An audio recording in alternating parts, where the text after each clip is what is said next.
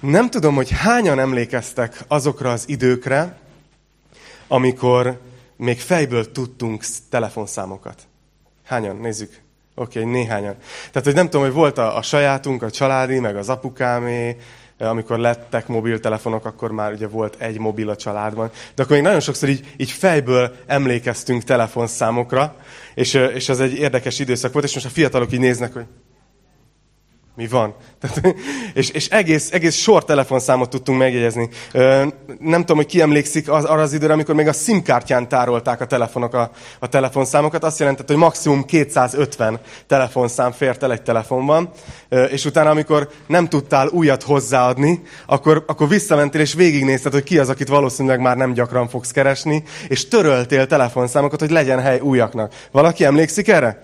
Oké? Okay? És emlékeztek arra, hogy ugyanúgy a SIM-kártyán tárolták tárolódtak az SMS-ek, és azt hiszem, hogy 50 darab fért el rajta, és jöttek úgy SMS-ek, hogy a tárhely megtelt, úgyhogy az üzenet részlet hiányzik. És akkor be kellett, tehát ott is törölni kellett régi SMS-eket, hogy megjöjjenek azok, amit éppen, éppen küldenek. Most, most ugye már, már teljesen más időt élünk. Most tegnap megnéztem, hogy készül a tanításra, hogy a, a Google Contacts van, ugye, ahol, a, a, ahol a, a, a, a világ sötét erői tárolják az én összes személyes adatomat. A, a Google felhőszolgáltatásaiban hány kontaktom van, és 4471 kontaktot számolt a rendszer, biztos vannak duplikációk benne, de hogy, de hogy azért nagyon kemény, kicsit, kicsit változtak az idők. És azon gondolkoztam, azért beszélek erről, mennyi mindent elárul rólunk az, hogy ki van a telefonkönyvünkben, hogy ki van a kontaktjaink között. Hogyha ha azt mondanám, hogy Betty, kérem csak a telefonodat, hagyd nézzem csak végig, és akkor nézném a neveket, és minden, minden ember egy-egy történet, egy-egy találkozás, és őróla is mesélj. És, és a, majdnem, hogy azt mondanám, hogy, hogy add ide a telefonod, és megmondom, hogy ki vagy. Meg ugye vannak ezek a dolgok, amikor az ember mondjuk valamilyen munkálatokat végez a, a otthon, vagy megrendel valamit, és akkor vannak nektek is ilyen telefonszámaitok, hogy földmérő Gábor, meg, meg számítógépes Feri, meg vannak ezek a, ezek a bejegyzések, ugye, hogy szegényt, az identitását azt ugye a, a, arról adjuk, ami e, tortakészítő Ildikó, nem, nem, nem, nem, nem. Az én drága nénikém. Szóval, hogy, hogy ez van, a, te, a, a kontaktjaink, az, hogy kit ismerünk, az igazából megmondja, hogy kik vagyunk, hogy meghatároz minket. És azért beszélek erről, mert ahogy ma befejezzük a római levél tanulmányozását, elérkeztünk az utolsó fejezethez. Jön a Róma 16, és az előző fejezet végén Pál lezárta a, a, a lényegi mondani valóját a, a, fe, a levélnek. Viszont ebben a fejezetben nagy részt abból áll a, a szöveg, hogy üzeneteket, köszöntéseket küld különböző embereknek. Köszöntsétek ezt az embert, azt az embert, és egy csomó nevet felsorol Pál. Olyan, mint hogyha Pál odadná telefonját, és egy kicsit belenéznénk az ő címjegyzékébe, hogy kik vannak ott. És nagyon sokat lehet belőle tanulni. Ugye ez, ezt a levelet, a római levelet Pál a Korintus Kor, nem a Korintus, hanem Korintusból írta a római keresztényeknek, mert tervezte, hogy meglátogatja majd őket. És szeretett volna előre küldeni egy ilyen, egy ilyen bemutatkozó levelet, hogy tudják, hogy mit képvisel, hogy mik a tervei, hogy miért érkezik, hogy hova szeretne tovább menni. És egy ilyen bemutatkozó levélként küldte a római levelet Korintusból, amikor észlelte, hogy ott már nem sok öm, feladata van. Viszont Rómában az egész gyülekezetet soha nem látta, nem volt még ott, nem ismerte a gyülekezetet. Viszont nagyon sok embert a gyülekezetből igen. És ezért, amikor írta a levelet, akkor így üdvözölni fogja, köszönteni fogja ebben a részben őket. Úgyhogy, ha van nálatok Biblia, akkor kérlek, hogy lapozzatok oda a Róma 16-hoz. Ez mindig egy naív mondat, mert általában három embernél van Biblia, többiek a telefonon nézik. Szóval görgessetek oda a Róma 16-hoz, és ezt fogjuk ma végig tanulmányozni. Róma 16, első vers. És néha megállok, jó, egy-két megjegyzést teszek. Semmi vicceset. Csak komolyat. Első vers. Ajánlom nektek nőtestvérünket, Fébét, aki a kenkreai gyülekezet szolgálója. Fogadjátok be őt az Úrban, a szentekhez illően, és álljatok mellé minden olyan ügyben, amelyben szüksége van rátok, mert ő is sokaknak lett pártfogója, nekem magamnak is. Szóval itt az első két versben Pál egy Fébé nevű nőről beszél, ez nem ugyanaz a Fébé, mint aki a jó barátokban van, jó? Tehát ez, ez egy másik Fébé, Fébé. Valószínűleg ő vitte a levelet Tehát azért őt említi első helyen, és mondja azt, hogy, hogy fogadjátok be, és álljatok mellé, és, és, és gondoskodjatok minden szükségéről, mert valószínűleg ez a nőtestvér, ez a hölgy vitte ezt a római levelet Páltól a római gyülibe. Nem DHL, nem International Post, hanem, hanem, hanem FB. Jó? Aztán harmadik vers. Köszöntsétek Priskát és Akvilát, akik munkatársaim Krisztus Jézusban. Ők értem, a saját életüket kockáztatták, és nem csak én vagyok nekik hálás, hanem a népek valamennyi gyülekezete is. Köszöntsétek a házukban lévő gyülekezetet is. Na itt egy picit megállok. Pál itt köszöntést küld egy házas párnak. Priska és Aquilla, vagy ha régebbi fordításod van, akkor Priscilla és Aquilla. Ugye, ez egy házas pár volt, ővelük találkoztunk, amikor tanulmányoztuk az apostolok cselekedeteit. A 18. részben láttuk ezt a házas párt. Úgy kerültek barátságba Pállal, hogy ők is sátorkészítők voltak, ez volt a mesterségük, és együtt dolgoztak, és egyébként keresztények le, voltak. Ők amúgy Rómából származtak, de volt egy császári rendelet Krisztus után 48-ban, az összes zsidó származású embernek el kellett hagyni a Rómát. És akkor költöztek ők Korintusban, és onnan költöztek Pállal együtt Efézusba, és szolgáltak ott. Ugye ezt láttuk. És ők voltak azok, akik tanítványozták Apollóst, aki aztán egy nagyon nagy hatású szolgáló lett. Pál nyomdokában szolgált később, olyan helyeken, ahol Pál már tovább ment. De itt azt mondja róluk Pál, hogy köszöntsétek őket, ők a munkatársaim Krisztus Jézusban, és azt mondja, hogy ők értem a saját életüket kockáztatták. Ez a történet nincs leírva, de néha egy-egy ilyen félmondat az igében olyan sokat jelent, hogy, hogy ez egy olyan házas pár volt, akik Pál ért, és azt mondja, hogy nem csak értem, hanem sokakért az életüket tették kockára.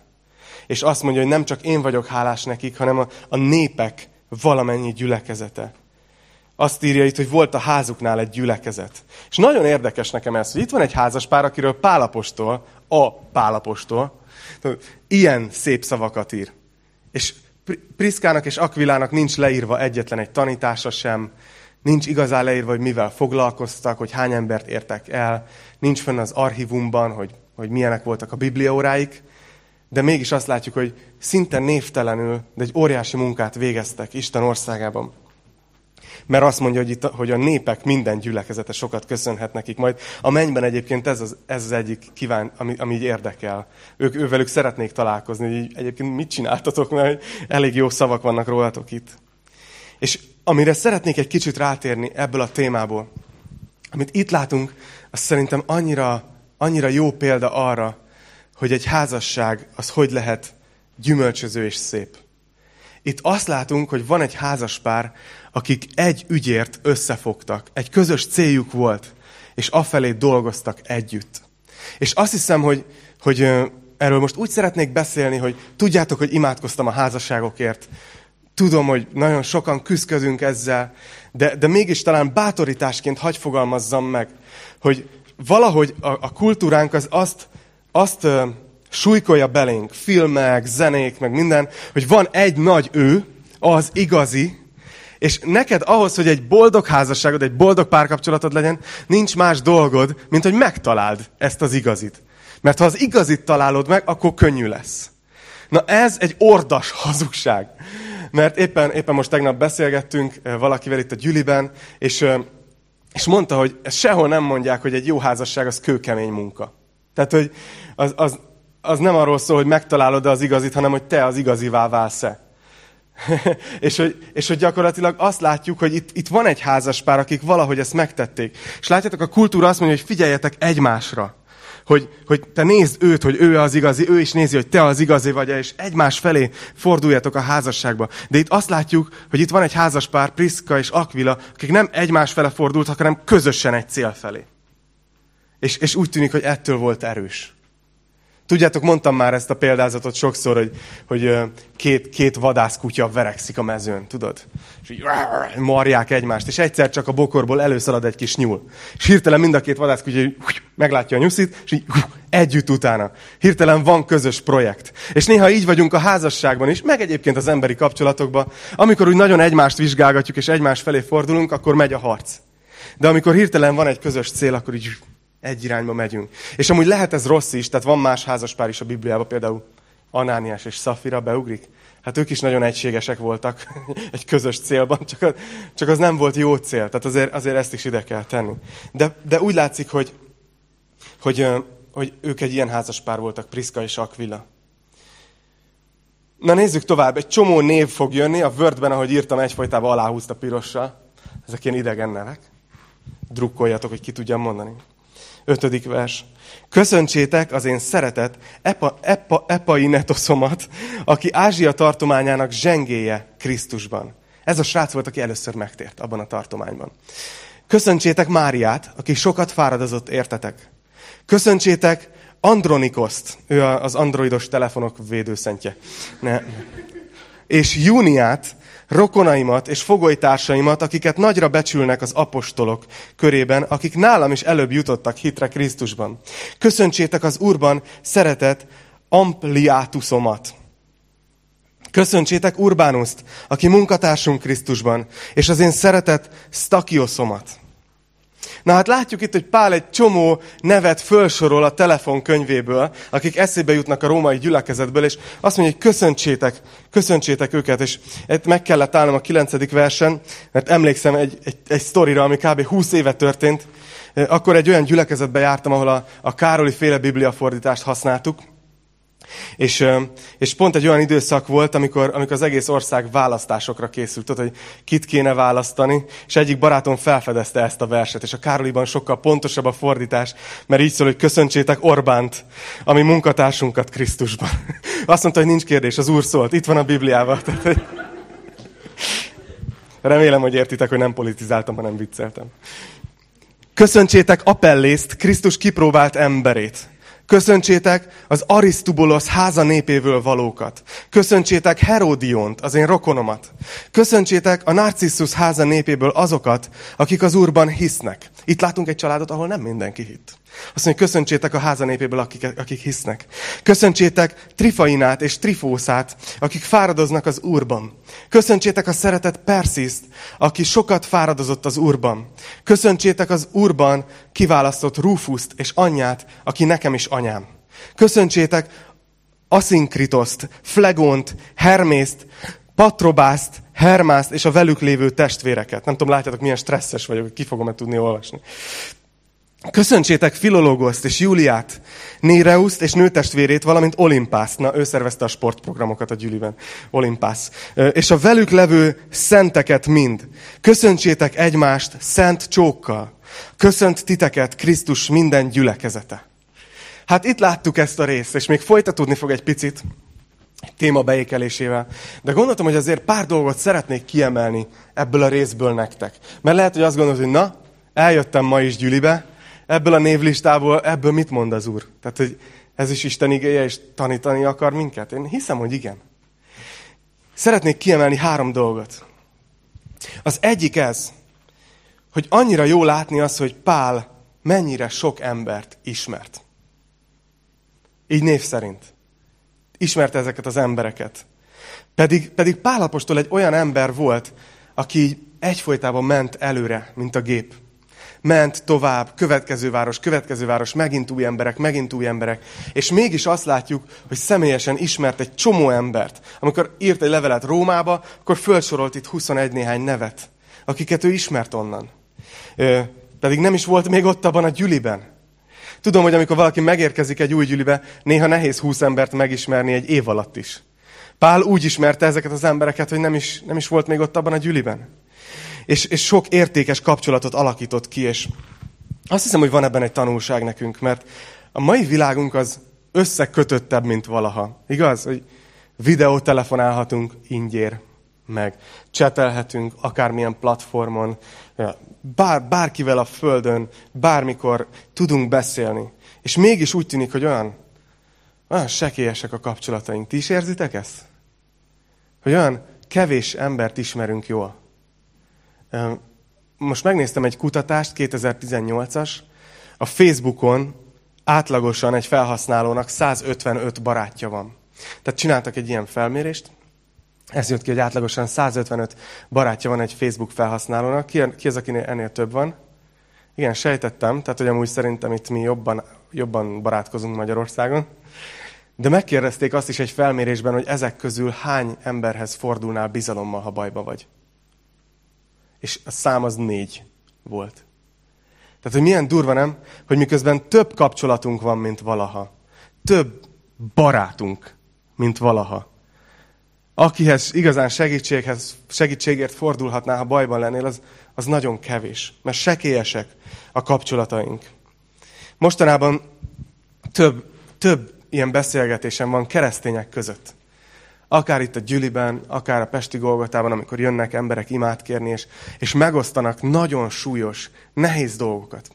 Olyan dolgokat, ami, amire így azt mondom, hogy Isten irgalmazzon. Tehát, hogy nagyon durván nehéz élethelyzetben vannak emberek.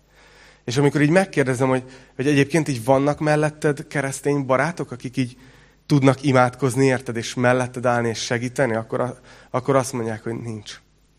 Igazán nincs. És így, így fáj ez a téma, mert azt hiszem, hogy, hogy nagyon sebezhetők vagyunk, amikor egyedül vagyunk. Nagyon sebezhetők vagyunk. És jön, jön, a, jön az ellenség, és teledumálja a fejünket mindenféle hazugsággal. És ha nincsenek mellettünk emberek, akik azt mondják, hogy figyelj, térj már észre, ez dehogy is, nem igaz. Értékes vagy, fontos vagy, szeretünk, ezen túl leszel, emelt föl a fejed, van tovább, nem igaz, hogy vége. Hajrá, imádkozunk érted, vannak melletted barátok, akkor, akkor nem vagy annyira sebezhető. És el fogjuk kezdeni nagyon hamarosan a tanítványozást itt a gyülekezetünkben, amiről, amiről már beszéltünk, beszéltem egy néhány alkalommal. Most első körben szeretnénk azokkal elkezdeni, akik, akik bemerítkeztek júliusban. De aztán nagyon hamarosan szeretnénk a többiekkel is, akik, akik mondtátok, hogy igényetek lenne erre. És beszélgettünk egy csomót erről, hogy mi legyen a neve Balázsral ötleteltünk, Horváth Balázsral. És, és erre jöttünk rá, mert, hogy, mert tudjátok, hogy tanítványság, de hát ez nem arról van szó, hogy ilyen, tudod, én vagyok a Jedi, te meg a Padawan. Tehát, hogy ugye mi így a gyüliben nem, nem vagyunk ilyen aláfölé rendeltségi viszonyban.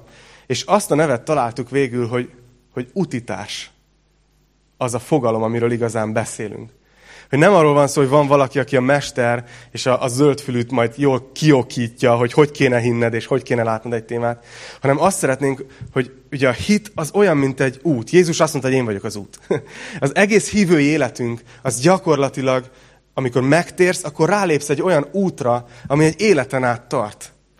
És amit szeretnénk tenni itt a gyüliben, hogy akik nem rég léptetek rá, nem rég döntöttetek úgy, hogy, hogy, hogy hisztek Jézusban, adni mellétek valakit, aki egy időre így mellétek szegődik utitásként, aki, aki már azt a szakaszt megjárta. Tudod, már, egy, már van egy kicsit több helyismerete, és, és tud titeket bátorítani és segíteni. Úgyhogy remélem, hogy hamarosan jelentkezek ezzel, de, de ez is megerősített ez a rész ebben, hogy, hogy, hogy sekélyesek a kapcsolatok, és annál durvább nincs, mint hogyha még a gyüli, gyülibe sincsenek barátaid. És ez most nem azért mondom, hogy bárki rosszul érezze magát, inkább csak az, hogy szeretném, hogy olyan közösség lennénk, ahol, ahol tudunk barátokra találni. És tudjuk egymást támogatni. Na nézzük a második dolgot. Ezekből a versekből, a hosszú névlistából. Ugye Pált nagyon sokszor megvádolták azzal, hogy nő ellenes. Ismeritek ezeket a gondolatokat?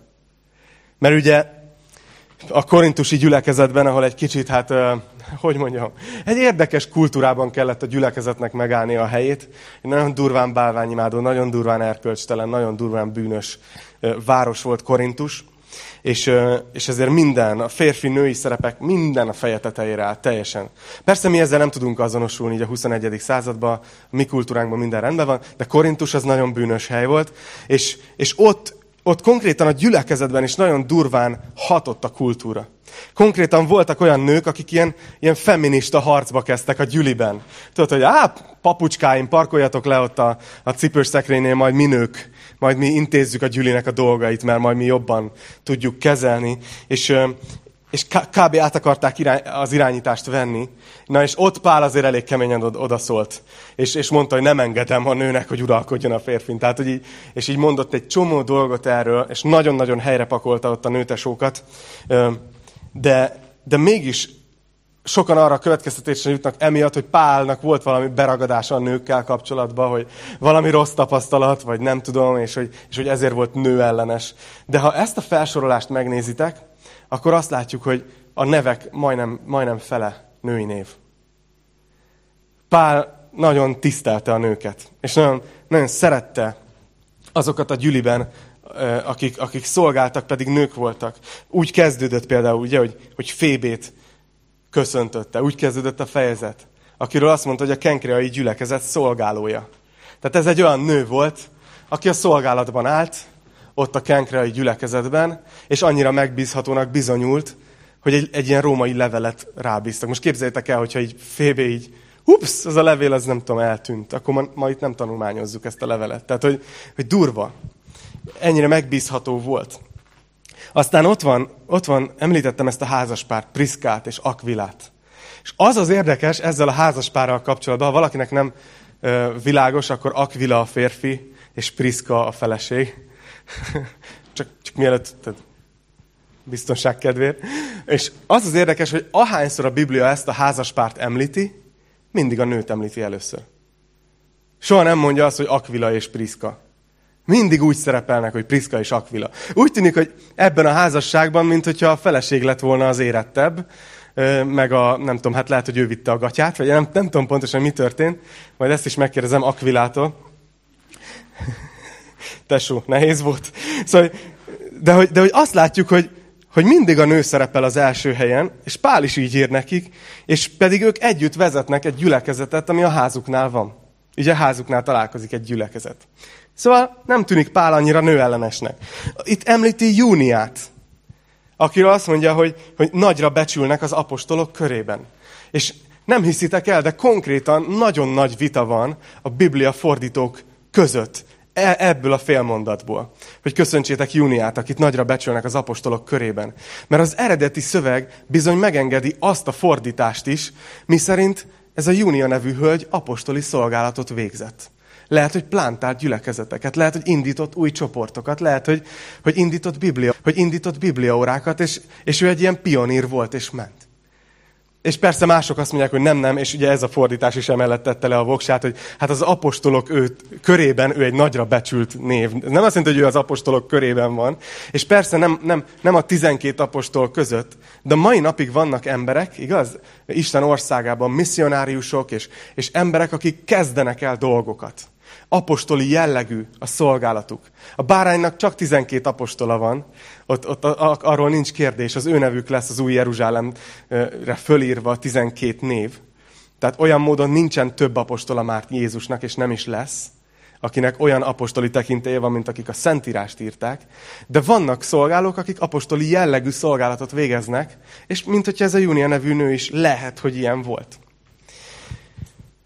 És hogy majdnem, majdnem a neveknek a, a fele női név. Úgyhogy csak azért szerettem volna erre kitérni, hogy, hogy lássátok azt. Tehát most nem csinálunk nagy változást, nem lesz jövő héttől női pásztor, meg. Tehát nem, nem, nem ezt az irányt akarom felvenni.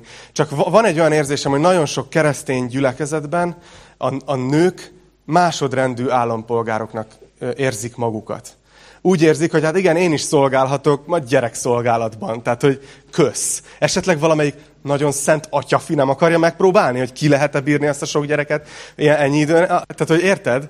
És, és nagyon sok helyen a nőket úgy kezelik, hogy az igazán fontos szolgálatok azok a férfi, férfiaké. Ti meg hát, ja, szeretett vendégséghez dobjátok össze a teát, meg csináljátok meg a gyerekszolgálatot. És hogy azt látom, hogy, hogy szeretné, itt, hogy ez, ez nem jó. És szeretnélek bátorítani titeket, lányok, asszonyok, néniek, hölgyek, hogy légy szíves, bátorodjatok. Ne gondoljátok magatokról, hogy másodrendű állampolgárok vagytok Isten országában. Isten titeket is ugyanolyan precízen, ugyanolyan gondossággal rakott össze, tervezett meg, és látott el, halmozott el ajándékokkal. És ugyanúgy megvan a lehetőségetek arra, hogy kibontakoztassátok azt az ajándékot, amit Isten belétek helyezett el. És szeretnélek bátorítani titeket arra, hogy amikor mi néha, néha férfiak ilyen kicsit bunkon lekezelünk titeket, akkor inkább nézzetek arra valakire, aki, aki nem kezel le egyetlen nőt sem. Jézus érdekes, nem amikor feltámadt, akkor emlékeztek, hogy kikkel találkozott először?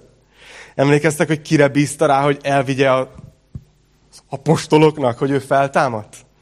Néhány nő, igaz? Mert ők voltak a szolgálatkészek, ők voltak ott a helyükön. Úgyhogy csak akarlak titeket bátorítani. És nagyon fontos azt is itt megjegyezni, hogy, hogy itt, amiről, amit pont itt látunk ebben a részben, Pál levelében, hogy ebben a gyülekezetben a nők és a férfiak együtt dolgoztak. Ugye Kó- ö, Kóreában, Korintusban azért kellett helyre rakni a gyülit, mert ott nem ez volt, hanem ott a nők konkrétan azt mondták, hogy majd mi. És majd mi a pasik, álljatok félre, majd mi intézzük a gyülit. És ez nem jó. És ezért mondta Pál, hogy nem. Tehát ha már a teremtés rendjéről beszélünk, akkor Isten úgy teremtette meg, hogy a férfi feje a feleségének. Ez nem értékbeli különbség, de funkcióbeli különbség, igen. Azért tette Isten szerintem a férfit a fejé, mert mi vagyunk hajlamosabbak kibújni a felelősség alól, férfiak. És nekünk kell, hogy, hogy ott legyünk a helyünkön, ahol vagyunk. És felelősséget vállaljunk a ránk bízottakért. És amikor egy gyülekezetben ez egészségesen működik, akkor, akkor ez, ez tök jó, hogy együtt működnek férfiak és nők. És nincs kasztrendszer. Ezért vannak egyébként nálunk is női szolgálatvezetők, vannak egész szolgálatok, egész területei a gyülinek, amit nők vezetnek. És hála érte Istennek. Na nézzét, nézzük meg a harmadik dolgot, mert aztán van még egy kis részünk. Még mindig a névlistából szemezgetek. És ezt szeretném így ilyen fő mondani valóként a szívetekre helyezni, hogy nézzétek meg, hogy Pálnak minden egyes névhez volt egy kedves szava. Észrevettétek? Mindenkinek mondott valaki aki Krisztus hű szolgája, aki sokat segített a szenteknek, aki az életét is kockára tette. Mond egy nevet, és utána mond valamit, kiemel róla valami pozitív dolgot. És azt látom, hogy, hogy valószínűleg azért volt ez, mert ezek az emberek, akik ebben a részben fel vannak sorolva, mind tökéletes emberek voltak. Ja, nem, ugye? Hanem Pál valószínűleg megtanulta azt, hogy mindenkiben meglássa a jót hogy kiemelje azt az egy jó dolgot, két jó dolgot, amit lát. És nem tudjuk, hogy mennyire kellett megerőltetni magát, de így kommunikált Pál. És van egy ilyen emberi tulajdonság, nem tudom, hogy észrevettétek-e az életben, hogyha teszel kilenc jó dolgot az életed során, és teszel egy szarvas hibát, elkövetsz. Az emberek általában arról az egy szarvas hibáról fognak beazonosítani, amíg élsz. És ez sajnos még a gyülibe is megtörténhet. És ilyenek vagyunk mi emberek együtt. Valószínűleg azt az egy dolgot az életed végéig megjegyzik, igaz? Úgy nevezzük a rablót, hogy a viszkis rabló. Ő az élete végéig, ha soha többet nem törve, soha többet nem rabol, igaz? Ő akkor is a viszkis rabló marad. Mert mi emberek megbélyegezzük egymást a hibáinkkal. És Pál beszélt arról sokat, hogy a gyülekezetben nem így kell, hogy működjön. Egy Tesszalonika 5.11-ben azt mondja, hogy vigasztaljátok tehát egymást. Azt mondja, a keresztény gyüli, az legyen egy olyan hely, ahol, ahol bátorítjuk egymást, vigasztaljuk egymást. Vigasztaljátok tehát egymást, és építse egyik a másikat, ahogyan teszitek is. Azt mondja Pál, hogy legyetek olyanok egymásnak a gyülibe, hogy így építitek föl egymást. Ez nem csak azt jelenti, hogy konkrétan a másik embernek segítesz fejlődni, hanem mások szemében is.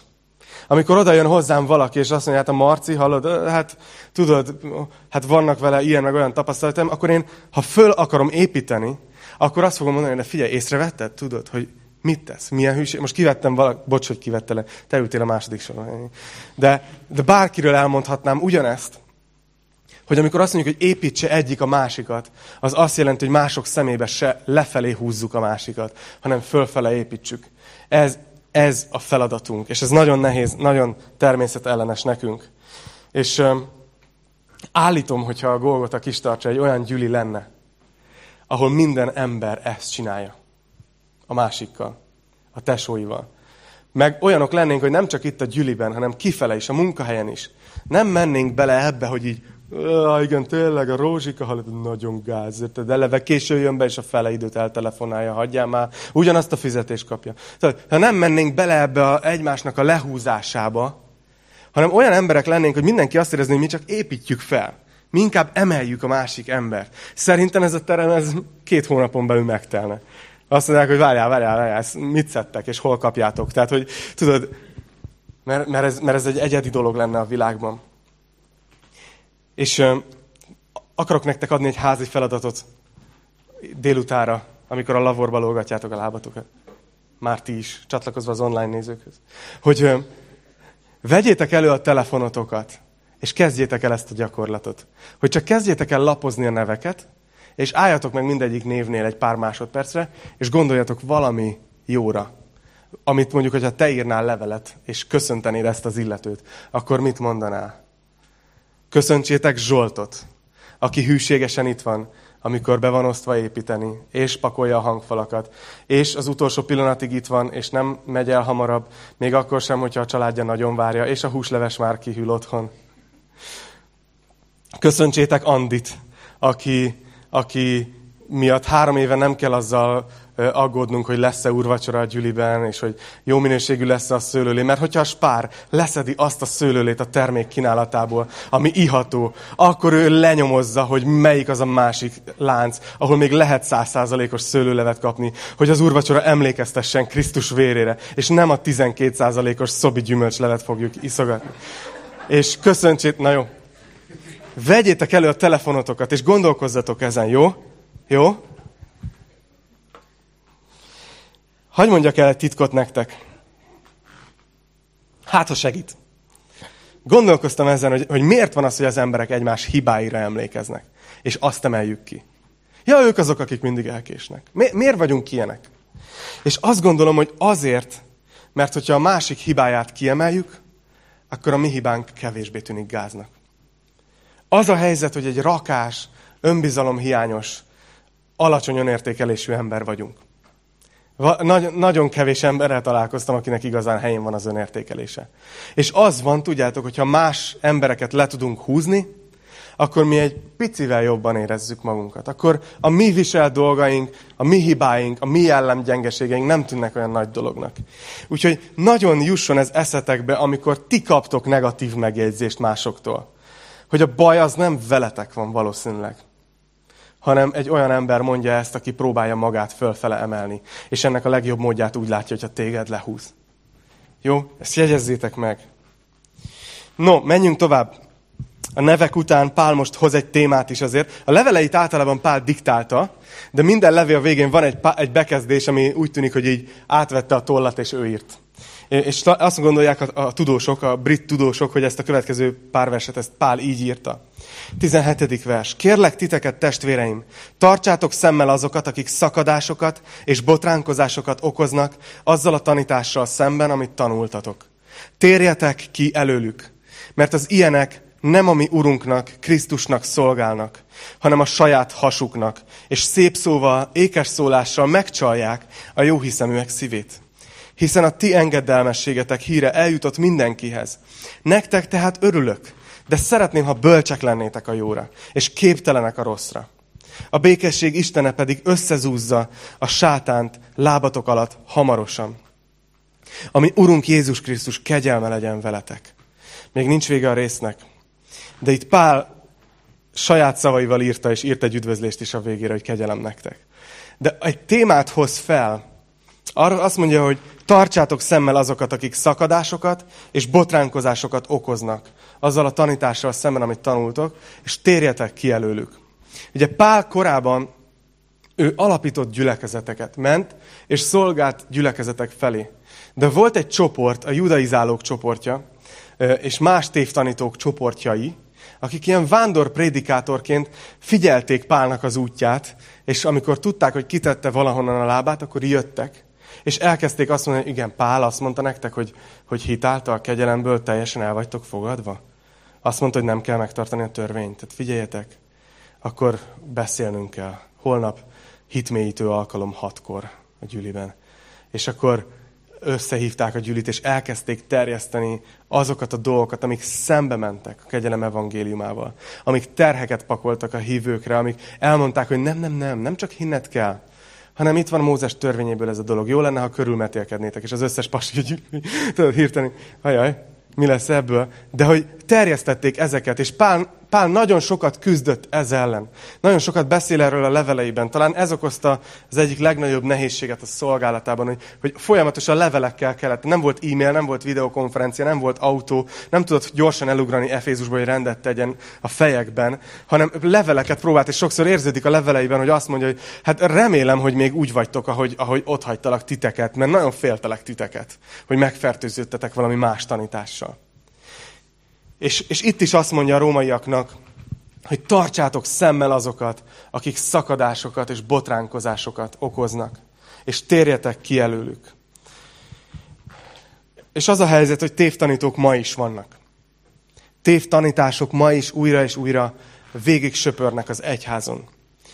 És, és nekünk is szól ez a rész, hogy, hogy tart, tartanunk, szemmel kell tartanunk azokat, akik Krisztus népe közé, a gyülekezetek közé ilyen ékeket vernek, és így szakítják szét az egységet. Nagyon vigyáznunk kell. Erről szól az, hogy szakadásokat okoznak. Hogy ó, a mi csoportunk nagyon különleges, mert mi, mert mi ezt máshogy értjük, ezt a részt a Bibliában, és jobban értjük, mint ti. És azt mondja Pál, hogy tartsuk szemmel ezeket. És egyébként azt gondolom, hogy a legjobb módja annak, hogy, hogy, hogy ebbe képbe legyünk, hogy, hogy ezért tanulmányozzuk részről részre a Bibliát, és ezért javaslom nektek, és tanítom azt, hogy olvassátok az igét minden nap. Legyetek megalapozva Isten igéjébe. Nem azért, mert ez valami vallásos kötelesség, és olyan jól néz ki, amikor a Biblia alkalmazás kiírja, hogy már 13 napja minden nap megnyitottad az alkalmazást. Ha nem ezért, hanem azért, mert hogyha ezt nem teszed, akkor sajnálom, de alultáplált leszel, és éretlen maradsz, és amikor jön egy tévtanítás, be fogod nyelni, mert nem fogod észrevenni, hogy ez egy tévtanítás. Tudod, aki jól táplált, aki, akinek otthon adnak a szülei enni, és ő jól lakik, az nem fogja megkívánni a szemetes alatt azt a penészes kenyérdarabot, amit valaki ott hagyott. Táplálkozzatok Isten igéjével, és legyetek erősek a hitben. Ismerjétek az egészséges tanítást. Mert ha nem, akkor átverhetők vagytok. És jön megint egy tanító, ah, neki is milyen jó videó vannak. Jön még egy tanító, ah, neki is milyen jó videói vannak. És elvihető vagy. Ne legyél. De viszont egy másik dologra is fel kell hívnom a figyelmet. Arra, hogy azt is érzem, hogy a keresztények nagyon hajlamosak ezt a tévtanító címkét osztogatni. Ő is tévtanító, ő is tévtanító, ő is tévtanító. De várjál. Várjál. Nagyon nagy különbség van a között, amit itt Pál ír, hogy ezek az emberek konkrétan nyerészkedés. Ők nem voltak hívők. ők nyerészkedésre használták ezt. Azt mondja, nem is Krisztus szolgálják, hanem a saját hasukat. Ők azon dolgoztak, hogy ők minél nagyobb vagyont szerezzenek manipulálható embereknek a pénzéből. És azt mondja Pál, hogy, hogy tartsátok szemmel őket. Nagyon nagy különbség van a között, hogy valaki ez a kategória, hogy tudatosan viszi félre az Isten népét, és nagyon más az, hogy valaki valamit nem ért teljesen tökéletesen. Vagy akár rosszul ért. De a szíve jó helyen van, és szereti az Urat, szereti Krisztus, szereti az ő népét, szeretné, ha az evangélium terjedjen. És, és Krisztust akarja szolgálni, csak esetleg máshogy érti, mint te. Nagyon-nagyon vigyáznunk kell ezzel. Mert Jézus azért imádkozott, hogy egy legyen a gyülekezet. Az egyház egységes legyen. Köszönt titeket 21. Munkatársam Timóteus. Timóteus társaság munkatársa. ne, ne. Valamint rokonaim Lucius, Jászon és Szószipatros. Köszönt telek titeket az úrban én, Tercius, aki leírtam ezt a levelet. Tehát ő volt a titkár. Köszönt titeket Gájus, aki vendéglátóm nekem és az egész gyülekezetnek. Köszönt titeket eh, Erastos, a város számvevője, és Kvártus testvérünk. Ami Urunk Jézus Krisztus kegyelme legyen minnyájatokkal. Csak két apró dolog, mert már kevés az időm. Az egyik nagyon tetszik, Pál ír Korintusból Rómába, ugye a korintusi gyülekezetből ad át itt köszöntéseket a Rómában élő keresztényeknek, és, és nagyon érdekes ezt felfigyelni erre, hogy azt mondja, hogy köszönt titeket Erastos, a város számvevője, és Kvártus testvérünk. Erastosról konkrétan megtaláltak egy ilyen, egy ilyen fal táblát, ami emléket állít annak, hogy gyakorlatilag egész Korintusnak az infrastruktúrális fejlesztését levezette. Ő egy ilyen brutális, erős, okos, gazdasági vezető volt. A városnak az egyik leghatásosabb embere, és keresztény volt. És oda járt. És ott integet Korintusból a rómaiaknak, hogy köszöntünk titeket. És azt mondja, és Kvártus testvérünk. A Kvártus annyit jelent, hogy a négyes számú rabszolga. Ez egy olyan tesó volt, akinek még neve sem volt, hanem ő egy rabszolga volt, aki történetesen negyedikként került állományba. És, és annyira tetszik, hogy a keresztény gyülekezetben ez így működik, hogy, hogy a város számvevője és a négyes számú rabszolga, Kvártusz, Együtt köszöntik a gyülekezetet Rómába. A keresztény hit ez meg tudja tenni, hogy a társadalmi különbségeket így, így lenullázza. És nem tudom, hogy észrevettétek-e azt is, hogy megint elhangzott. A 20. versben is azt mondta, hogy Urunk Jézus Krisztus kegyelme legyen veletek, és a 24-ben megint ott van, hogy az Urunk Jézus Krisztus kegyelme legyen minnyájatokkal. Úgy tűnik, mintha Pál is úgy, úgy lenne vele, hogy nem lehet túlhangsúlyozni a kegyelmet. Hogy a kegyelem legyen veletek. Akármit mondtam a levélbe, voltak kemény tanítások, de a fő, amit utoljára akarom, hogy halljatok, hogy a kegyelem legyen veletek.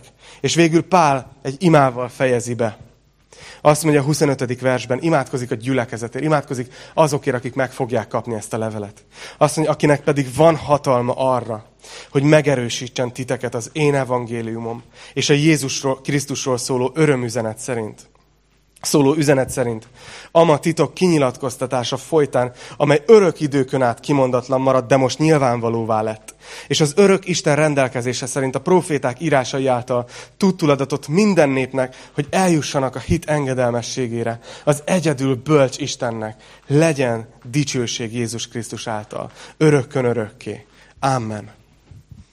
Pál így fejezi be a római levelet. Egy kicsit bonyolult mondat szerkesztéssel. Mert azt gyakorlatilag, ha megnézitek, így szól, hogy akinek van hatalma, hogy megerősítsen titeket az én evangéliumom és a Jézus Krisztusról szóló üzenet szerint, az egyedülbölcs Istennek legyen dicsőség. De utána közbeékel egy részt arról, hogy ez az evangélium, ez nagyon sokáig ismeretlen volt, de Isten kijelentette, és a proféták írásai alapján most minden néphez eljuthat. És azt mondja Pál, hogy egy ilyen Istennek legyen dicsőség örökkön örökké. És annyira, annyira örülök, hogy együtt végig tanulmányozhattuk a római levelet itt veletek. Kis tartsán is. Milyen, milyen gazdag levél, nem? És remélem, hogy részt tudtatok venni a nagy részén. De igazából az egész levél erről szólt, amiről itt az utolsó versek. Ami azt mondja, hogy, hogy Isten megerősít minket az evangéliumon és a Jézus Krisztusról szóló üzenet szerint hogy Istennek van hatalma arra, hogy megerősítsen minket. Hogy a keresztény életünk nem arról szól, hogy mi megpróbálunk cselekedni, megpróbálunk jó emberek lenni, megütni egy szintet, és ezért majd Isten elvisz minket a mennybe. Hanem arról szól az egész hitünk, hogy Istennek van hatalma arra, hogy megerősítsen minket. És arra is van hatalma, hogy üdvözítsen minket. Jézus Krisztus üzenete szerint. És erre fogunk most emlékezni ahogy úrvacsorázni fogunk együtt. Kérlek, hogy készítsétek a szíveteket. Erről szól az evangélium. Erről szól az egész jó hír. Hogy bár bűnösök vagyunk, de Jézus Krisztus az életét odatta értünk. Azért, mert neki volt hatalma arra, hogy minket megmentsen hogy minket megerősítsen. És hogyha ő neki volt erre hatalma, volt arra hatalma, hogy letegye az életét. Erre emlékszünk az úrvacsorában, hogy Jézus értünk meghalt, letette az életét. És volt hatalma, hogy ismét fölvegye az életét. Ezt senki nem tudja megcsinálni. Jézus feltámadta halálból. Akkor ő neki arra is van hatalma, hogy te, akármilyen rossz heted volt, hogy téged a mennybe vigyen, ha hiszel benne. Ha felétárod a kezed, és azt mondod, hogy én bízok benned, és amikor valaki úrvacsorázik, akkor erre emlékszik, hogy ő bízik Jézus Krisztusban, hisz Jézus Krisztusban, és ő belekapaszkodik, az ő kegyelmébe kapaszkodik. Úgyhogy bátorítok titeket erre, hogy jön a tálca majd a dalok alatt, és Bálint, gyertek nyugodtan, dicsőítő csapat, gyertek vissza nyugodtan. Ahogy kezdjük az úrvacsorát, így adjatok hálát ezért a kegyelemért, és engedjétek meg, hogy ez a tudat, hogy észrevettétek, hogy Isten sem a bűneinkkel címkész föl minket? Ő sem a hibáinkról emlékszik ránk, hanem a jót látja meg bennünk. Emlékezzetek erre, amikor úrvacsoráztok ma.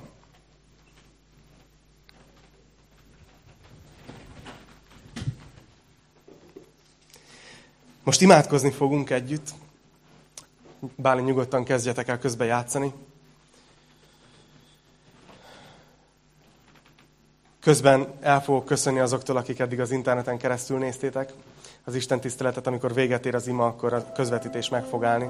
De köszönjük, hogy velünk voltatok ebben, és kívánok nektek egy nagyon-nagyon jó hétvégét, és egy nagyon jó vasárnapot, és Istennek van hatalma, hogy titeket is megerősítsen kegyelmében.